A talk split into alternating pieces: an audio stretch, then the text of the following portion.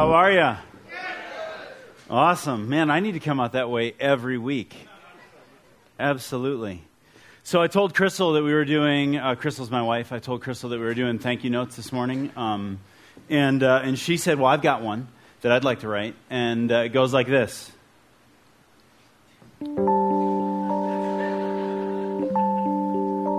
Thank you, Lad's mustache, for reminding all of us women why we don't allow our husbands to wear mustaches. All right. Thanks, Kev. Appreciate it, bro. All right, next week I'll come out. You guys can rock me in just the same way. All right. Well, good morning. Welcome to K two. It's good to have you here. My name's Lad. I'm one of the teaching pastors here. And uh, hope you're enjoying the holidays. How many of you guys got a tryptophan overdose this week? All right, that's what's in your turkey, all right? And so I uh, hope you enjoyed that. We did this thing, we had a big dinner, and so because leftovers are never quite enough, because I, I don't know what your experience is with Thanksgiving, but aren't the leftovers better than the actual meal? They just are. I don't know how to explain it. it I don't know if it's the refrigerator. I don't know if it's as it sets up and gets gelatinous and then reheating in the microwave makes it better. But what we decided to do is we had our first turkey, and I, I said first, and so we cooked that, and then we skipped a day and we cooked the second turkey to make sure the turkey lasted through all the potatoes, all the stuffing, all that. So so we still have leftovers, and we're enjoying it, and uh, you probably didn't plan quite so well, so I'm sorry about that. But uh, I'm going to have leftovers today when I get home, all right?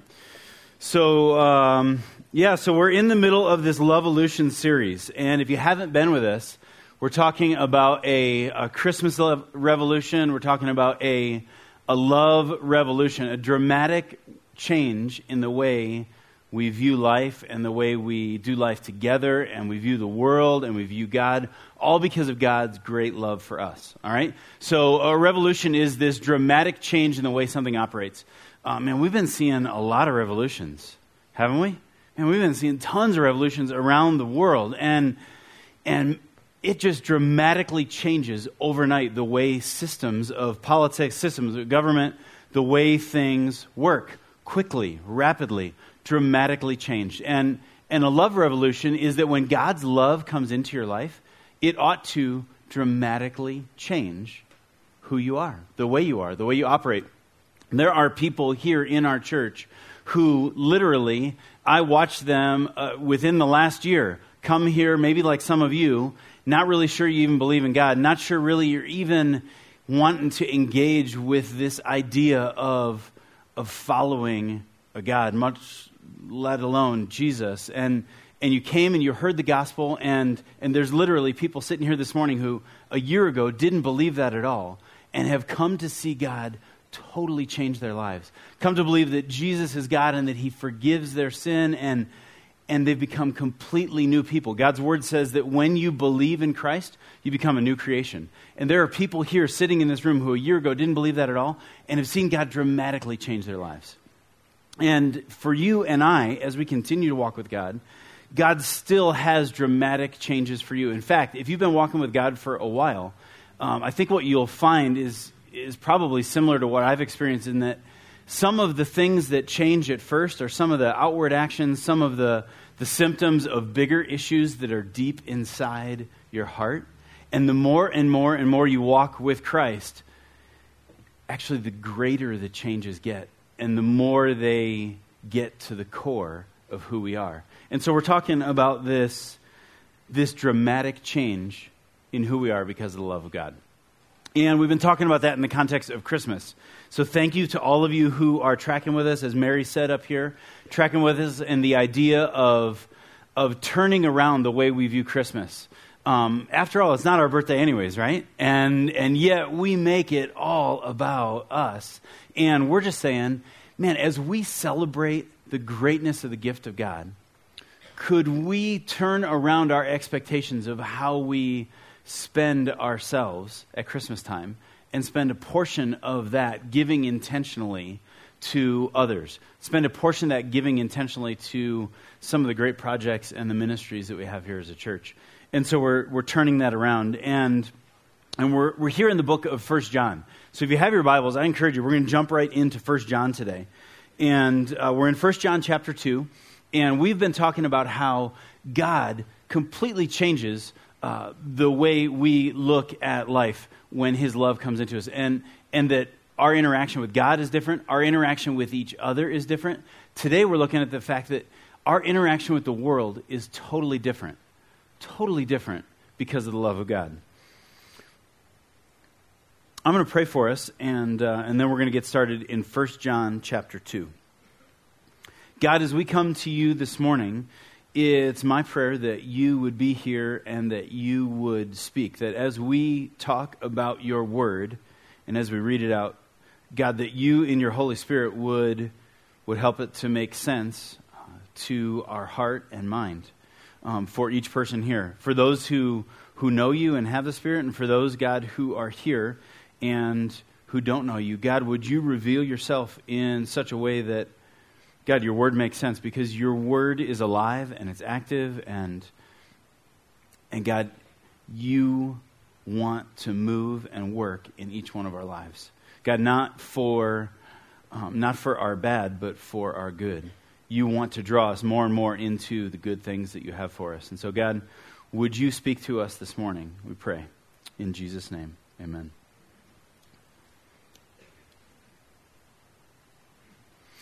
Last week, uh, when we were here, we talked about the fact that God says um, when we don't walk in his love, when we don't walk in obedience to him, we don't have fellowship with him. But in First John, over and over, here's why John writes the book. He writes the book to Christians, and in First John five thirteen, he says at the end, he says, I'm writing these things to you so that for those of you who believe, that you would know that you're forgiven, that you know that you have eternal life. He's writing to instill confidence in his people. And then in, in, in chapter two, he says, I'm writing these things to you so that you don't sin. He said, but when you do sin, because he says all Christians are going to stumble and fall and sin and make mistakes. When you do sin, Christ is our advocate. He, he's the one who stands with the Father and said, hey, I paid for that. I paid for their sin, and they're covered.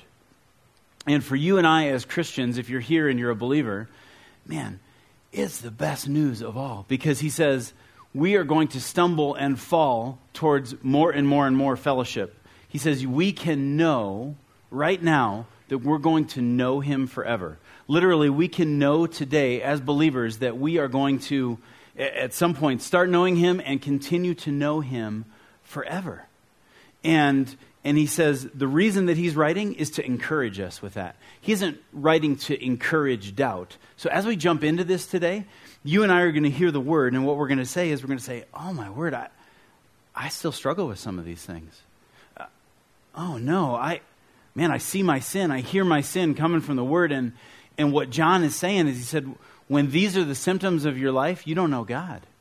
You're not in his love. And, and I, I just want to remind you that what John is writing is he's writing to Christians so that they would have more confidence about their relationship with him, so that they would know.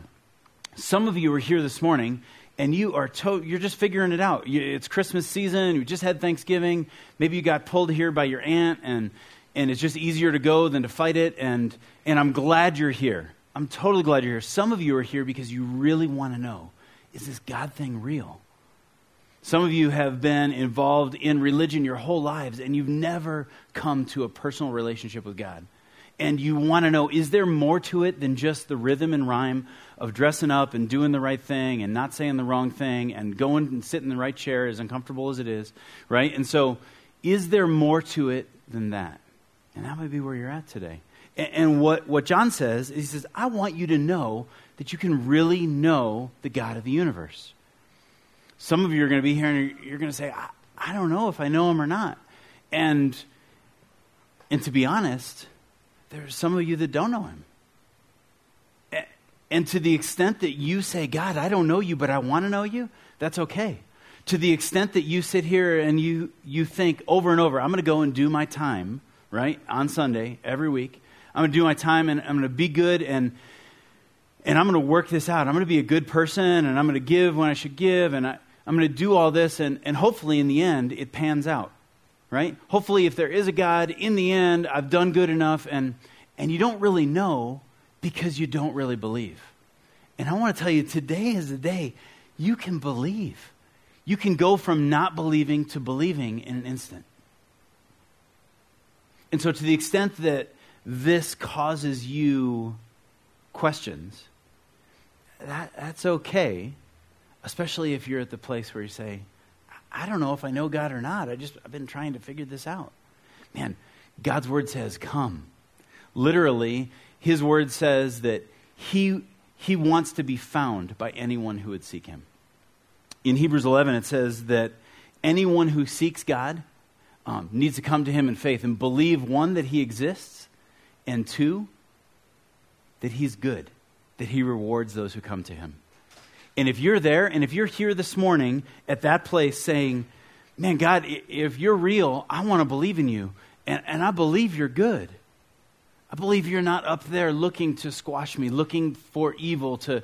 to Hurt every hurt me every chance you get, that you're good, that you want to be found. If you're in that place, I want to tell you, man, today is the day to find him. Today is the day that he wants to be found. And so as we jump into the word right now, man, open yourself up to that, all right? So First John two, we're going to start in, in verse uh, fifteen, fifteen through seventeen. Do not love the world or anything in the world. If anyone loves the world...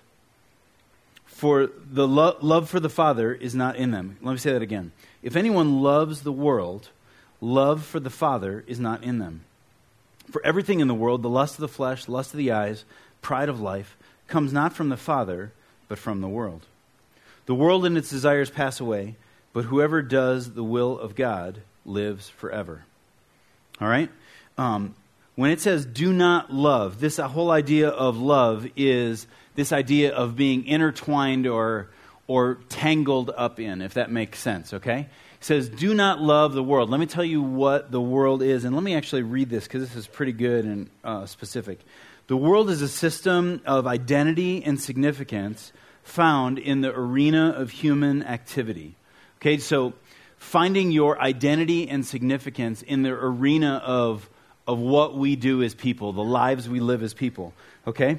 Uh, this especially pertains to wealth, material goods. The cares of this world can choke out the word, that's the word of God, and designate all that is hostile, rebellious, and opposed to God. So when he talks about the world, he says, do not be tangled up in the world. Do not be tangled up in everything going the opposite direction of the reality of God and his plan for your life. All right, so so in uh, in in a neighborhood situation, you've got neighbors, and uh, you've got a bad neighbor. Okay, you're you're never the bad neighbor; you always have a bad neighbor, right? You're never the bad neighbor; it's always the one right next to you. And so you have a bad neighbor, and God's word would say to you, "Man, love that guy, love that woman, right? Bake her a cake, like, you know." Buy him a tool. I don't know. You know, rake his rake his yard for him, or or do something kind to him. God's word would say, pour out love where you're not feeling love, right? And and the world and its system would say, look out for yourself, man, right? Call C F S on his kids, right? Or uh, on him, like evil stuff that people do f- towards each other, right? To give each other trouble. And the world would say, look out for yourself. And and God's word would say, man, pour love out. And, and so when he says the world, he says, don't be entangled in the world or the system and identity and system of significance of everything going the opposite direction of, of God and his plans for you. So he, here's what it's not. Okay, it's not the physical world. He's not talking about the earth. He's not talking about trees, not talking about mountains, not talking about earth, not talking about animals, not talking about all that. Because God, he said right from the start, he's the one who created it. He's the maker. He created it perfectly, and he said it was good, right? God's word also says that when we sinned, that the world started to fall apart. And we see that in human relationships. We see that in the structure and the composition of the earth. But but he still said it is good. And so this is not talking about that. It's also not talking about the people of the world. Because in John three sixteen, God says that he loves the whole world, right? He loves people. If you're here, that's because he's drawing you, okay? Um, in John, it also says that no one comes, John six four, I think, it says no one comes to the Father uh, no one comes to the Son, Jesus, unless the Father draws him. Okay? So if you've come to believe in Jesus, it's because God loved you and he drew you to him. Okay? That's how you got here. That's how you came to belief, because he loved you and you're part of the world. And so when we look at this, he's not saying hate all the people around you, hate the earth, hate everything. He says, don't get tangled up in a system of life that has nothing to do with God's ways. Don't get entwined so much in, in life here that you miss the big picture. Don't get so stuck in the mud and the trees that you miss the bigger picture of the forest and the mountains and the landscape of what God is doing. Here's the difficulty with this, is that, that we are, we're from the world, right? Here's the difficulty, is that you and I were were part of the world. We we in in just natural life, we're part of it. The world speaks our language. Does that make sense? Like the stuff of life in the world, it speaks our language. We understand it. Have you ever been in a place where you didn't understand the language and then you come back and you You hear the language? For some of you, for some of you here this morning, you walked into the weirdest place you've ever been, right? This was supposed to be church, and like Jimmy Fallon's on stage writing thank you notes, and there's mute, and it's weird, right? And and you don't understand the language. Or maybe you've gotten over Jimmy Fallon, but still the whole religious language, the whole God language, the whole talking about life and the world and being a believer and a new creation, it's like, man, that's a language I don't understand. Have you ever been in a place where you didn't understand the language and then you hear someone speaking your language? How far away can you hear them speaking their language? You can hear from a long ways away, right? You just hear the tone and you, your ears plug right into it because they're talking your tune. And here's the difficulty. The world, we know that language, right? It's our language. And part of it we're going to find is stuff that God made us to hear. Part of it is just our normal appetites and stuff that's actually good. And so that's a difficulty. The other difficulty is um, like Dave Nelson. If you don't know Dave, he's our, our lead pastor. Like, this dude is cruel. Like, he sets this message up at this time on Thanksgiving week, right? Like, so all of us have been eating way too much all week. All of us have been, sh- like, most of you probably spent tons of money this week on stuff you didn't need, and you know you didn't need, and your kids don't even want it, right? And and you know that. And so we set this sermon up right now on this week. Uh, not really, it just happened to fall here. But um, think about preparing this on a week when, man, it's like it's like the one time a year. I went to the coffee shop on Monday morning, and um, I... It was actually Tuesday morning. I probably went Monday and Tuesday, to be honest. And uh, but on Tuesday morning, uh, we kind of have a floating meeting that happens here, and sometimes you're in, and sometimes you're not. Sometimes you're needed, sometimes you aren't needed. And so it was one of those mornings. I was out the door early, and I went to the gym, and I was ready to go. Like, I was in a holding pattern, right? And then I got waved off, right? And I couldn't land. And so I was told not to come. And uh, so I'm hanging out at the coffee shop in Sandy, and Um, there are people that I see. I see their faces regularly. You know, when you go to the same coffee shops, you always see the same people kind of thing. And all the seats were full. And all the tables I could hear, it's like, oh, it's holiday, you know. I'm not going into work yet. I'll be late. My boss can hear about it later. I don't need to be in just yet. And literally the whole coffee shop, and maybe that's just me and my slug friends. I don't know. But Um, like, everybody's like, it's holiday. So, like, on the one week that we all know we kind of eat too much, we, man, we're lazy, we go into work an hour late, you know, on, on that kind of week, we're talking about this. And here's the difficulty. The world speaks our language. Like, we hear it talk, and and our ears just perk up. We know that song. We know Thanksgiving week, not a whole lot gets done at the office. We know that it's okay to go in an hour late. We know that it's okay to have that refill of coffee because your boss is going to show up till eleven anyway, so what does it care if you get there till ten or don't get there till ten? Does that make, does that make sense? All right? So we we know that language just like we know that Thanksgiving week is casual. We just know it, and we look forward to it, and we can hear it. All right? And so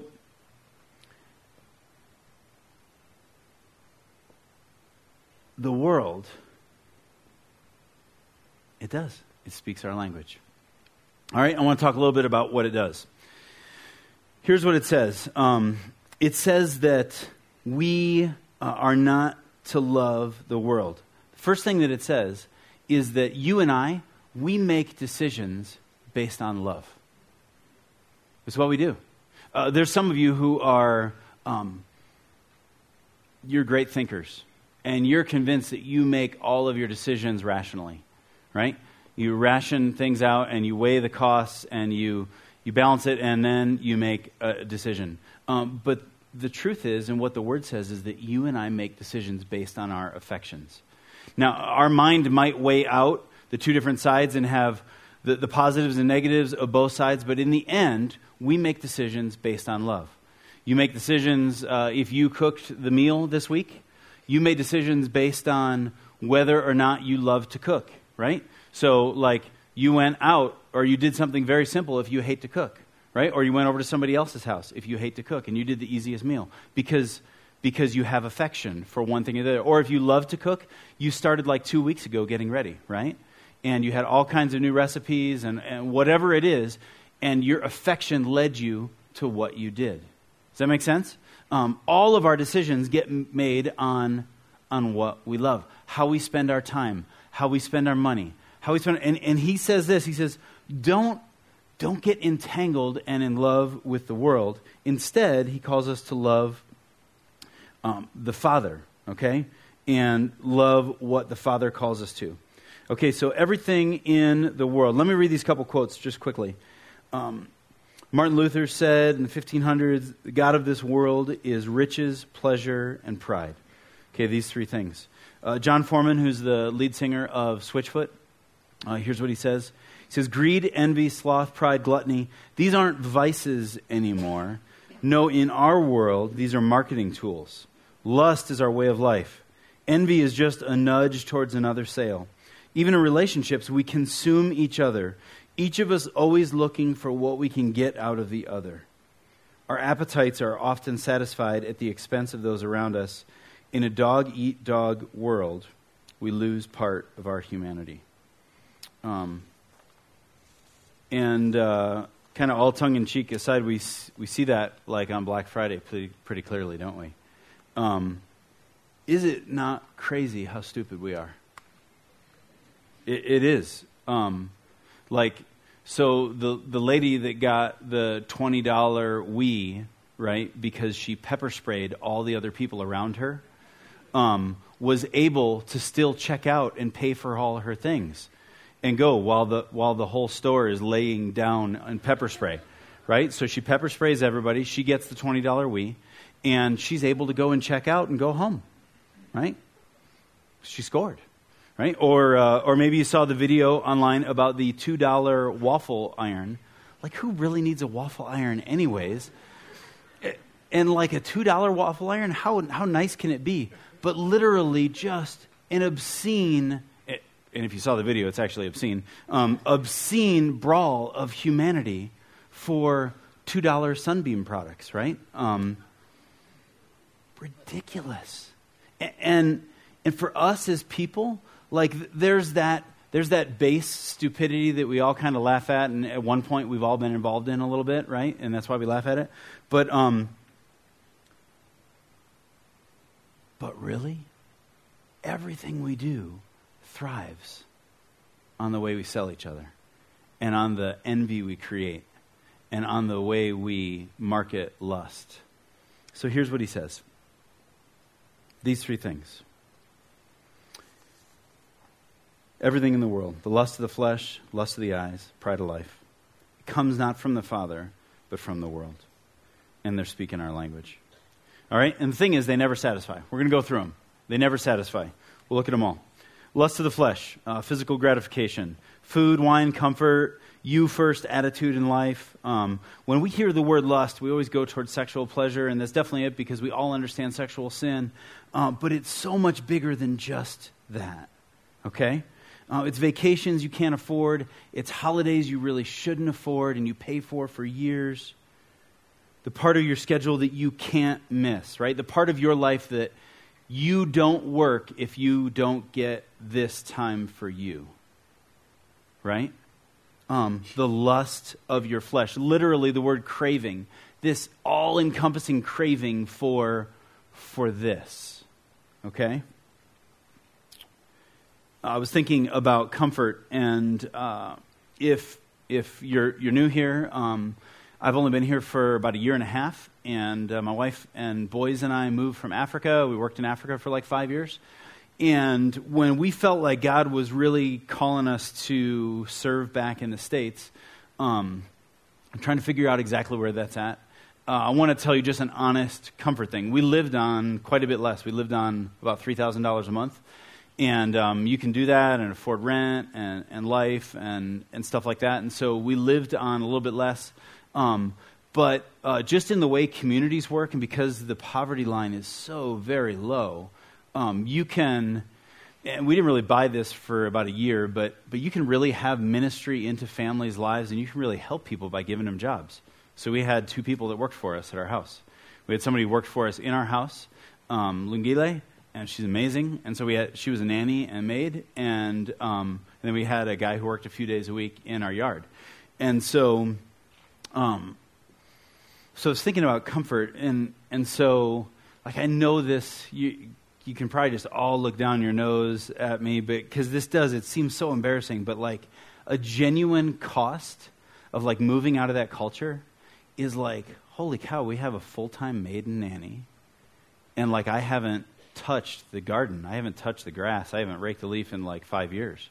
We haven't cleaned a toilet or done yard work in five years, right? And uh, how many of you would love that, right? Like, uh, exactly. Some of you love yard work and you're crazy. And uh, okay, and so you just have so much time for everything else, for spending with your family. You have so much time for ministry, for work, for life, and um, and so I'm not saying it's like, but but comfort wise. Man, to have that for five years while you got little kids around the house and stuff, what a huge, huge blessing. Here, here's where it, here's where it tangles you up. If you know God's calling you to something and you're tempted to say no because so intertwined in you is that comfort and that lust for your flesh. Do you know what I'm saying? And and so it's... It's all of us. We all have these things that that want to entangle us, right? We all have these things that that we're prone to get tied up in. You've got to you got to know what they are and run away from them, right? It's easy to peg. It's easy to peg the person who's addicted to a substance. It's easy to peg like the person who's addicted to porn. It's easy to peg the person who throws away their marriage because they get caught in adultery. It's easy to peg that person, but it's not just that. You and I have this tendency to peg certain people to make ourselves feel like this doesn't apply to us.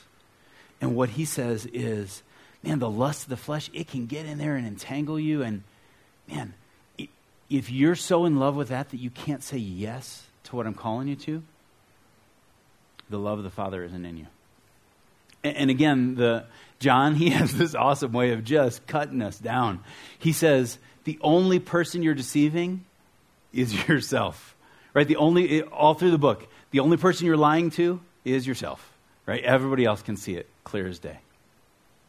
Lust of the eyes, uh, the finer things in life. Uh, it's amazing how uh, you might not even know about a certain field of something, and it doesn't take you long to figure out what is nice and what is not nice. Right? What is nicer than you have and what is not nice? Uh, we bought our first house when we moved here a year and a half ago, and uh, we had a broken faucet. That's one of the things it came with, like, was a not working kitchen faucet. And like, um, so I, you know, you're looking at the different things you can buy. Holy cow, do you know you can spend literally more than one thousand dollars on a kitchen faucet? I, believe me, I was crazy too. But then you, you touch it and you're like, oh, wow, that's nice.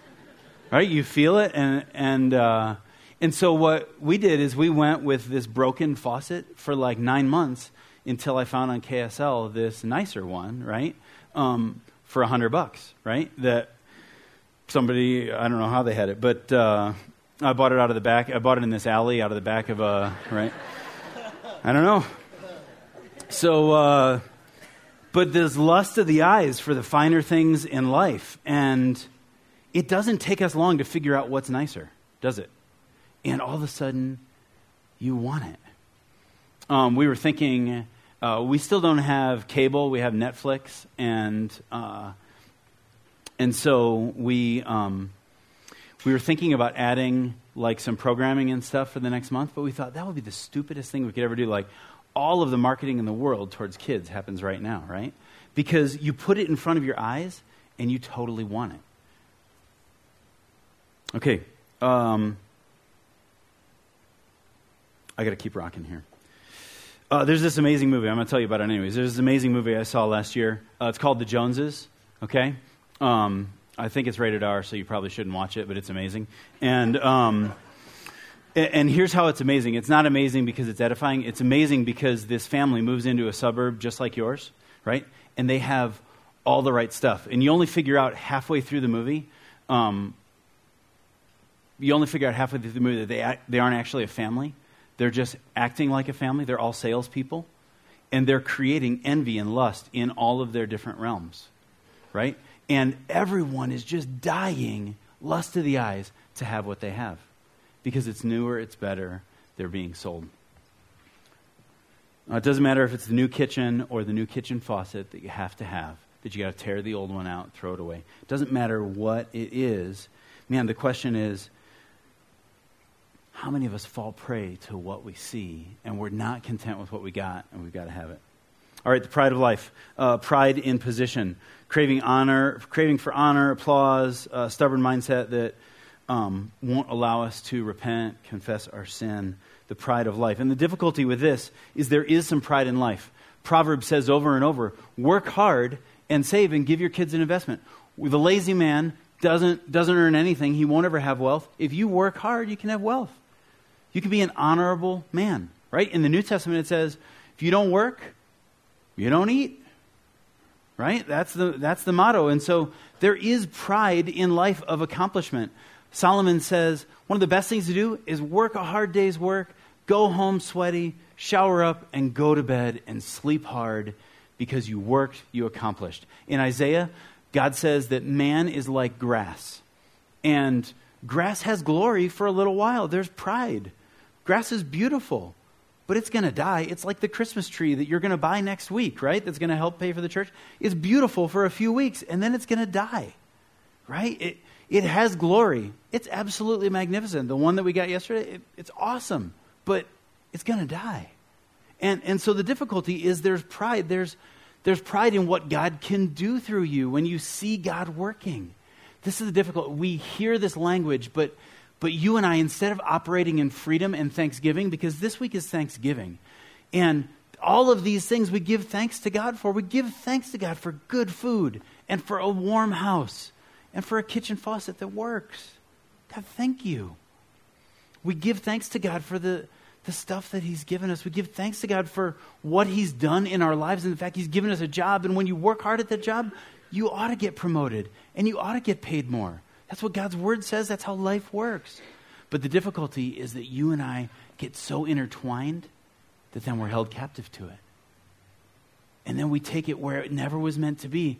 And sin runs its course in you and I, and and we're a slave to the good thing that God gave us. And so, so these things, um, the lust of the flesh, there's genuine appetites that God gave you. Lust of the eyes, there's good things that God's put here on this earth. Pride in position, there's good things that God wants to do in your life. But God doesn't want us to get so wrapped up in it that we can't hear from him. This isn't a new, this isn't a new deal. Um, it started in Genesis. I was going to read Genesis, but we're late. So um, in Genesis, Adam and Eve, go back and read Adam and Eve. Take this verse. Read back through Genesis three, one through seven. Okay, write that down. Genesis three, one through seven. It's the exact same pattern right from the start. All temptation follows these same things. What we want, what we see, the, the whole idea that we can be proud, that we can have wisdom. Okay, Satan tempted Christ with the same thing in the wilderness. You can look that up in Matthew four. So what do we do? Okay? What do we do? First of all, in Peter it says, be sober and alert. Okay? Don't be, don't be dumb. Don't walk around blindly. Literally, John just said a couple verses before, when you walk in the darkness, when you don't know him and you walk constantly in darkness, you walk in blindness. He said, don't walk around blindly. Literally, Peter says, be sober and alert because your enemy, Satan, is a roaring lion, seeking whom he may devour, prowling around. And he says, be aware that this life isn't all there is. There's more to it than this. So don't be caught off guard. Be sober. Be alert. Live life on guard for these temptations for you so that you could say, thank you, God, but not be intertwined and caught up in it in such a way that you're that you're held captive to the good things that God's given you. Okay, secondly, um, love the people in the world who don't know this yet, right? So if you are totally caught up in materialism the same way your neighbor is, and you're constantly trying to outdo each other, how in the world are they ever going to see the freedom and the love of God? They aren't going to see it. What if they hear that you get a promotion and somehow you get more generous and you give more away? Because that's the kind of pattern that God says. He says he wants you to give regularly, and then he wants to give to those who are generous so they can continue to give more and more and bless more and more people. And your neighbor, if if he's always seeing you trying to keep up with him and outdo him in the same way that he is, you're just caught up in the same language that, that he is, the same blindness that he is. All right, last thing. Um, and this is this is the same thing. It's living free in thankfulness. All right? Living free. You got to fight. We have to fight our flesh. Okay, food, relationships, appetites. We have to fight those things so we can turn around and live in freedom. I got a friend who, um, he used to be, uh, pride, by the way, it's not a social class thing. Everybody has pride, and we all know that, but But like my friend, he um, he was fifty-eight. He came to know Christ. He'd been a pipe fitter his whole life. The first thing he did when he got an apprentice was he taught them a song that they had to sing every morning. His apprentices had to sing this song about how he was always right. Okay, that was the whole song. How he was always right. Okay? All right? And he got saved, and he said, everything I've known my whole life isn't true. He couldn't read. He learned to read. He learned to read the Bible. He went to Bible college. He became a missionary in Alaska. And he said, everything I've known my whole life and prided myself in was wrong. We have to fight our flesh because those things that we're so easily entangled. All right? Fight our flesh. Um, fight your eyes. Celebrate contentment. Okay? This season, when you see all those things that you don't have, right? Celebrate contentment. Celebrate that you don't have the newest. Maybe celebrate that you don't have to have the newest, like everyone does. Celebrate what you are free from, as opposed to celebrating how close you are to being it. Okay? Last thing, um, fight our pride. Give God to glory in others. You know, Proverbs says, close your mouth about your accomplishments and let other people talk about you. When you give glory to God and give glory to others, let other people talk about you. Don't you build yourself up. Glory in what God is doing through others. Man, invest in it. Invest time in it. God says live free from all of these things and turn it around and invest into what he is doing. Because the last verse is exactly that. In, uh, in chapter two, uh, down in verse fifteen, here's what he says. Let me find it. Sorry. He says this, he says, this world and its desires pass away, like your Christmas tree is going to pass away, right? Like grass fades away. He says, invest for more than the short term. Invest your life for what counts. Live free from all these entanglements and live and run for the long haul. All right? That's where we're going to land. And I'd encourage you to do that this season. Thanks for participating in Lovevolution.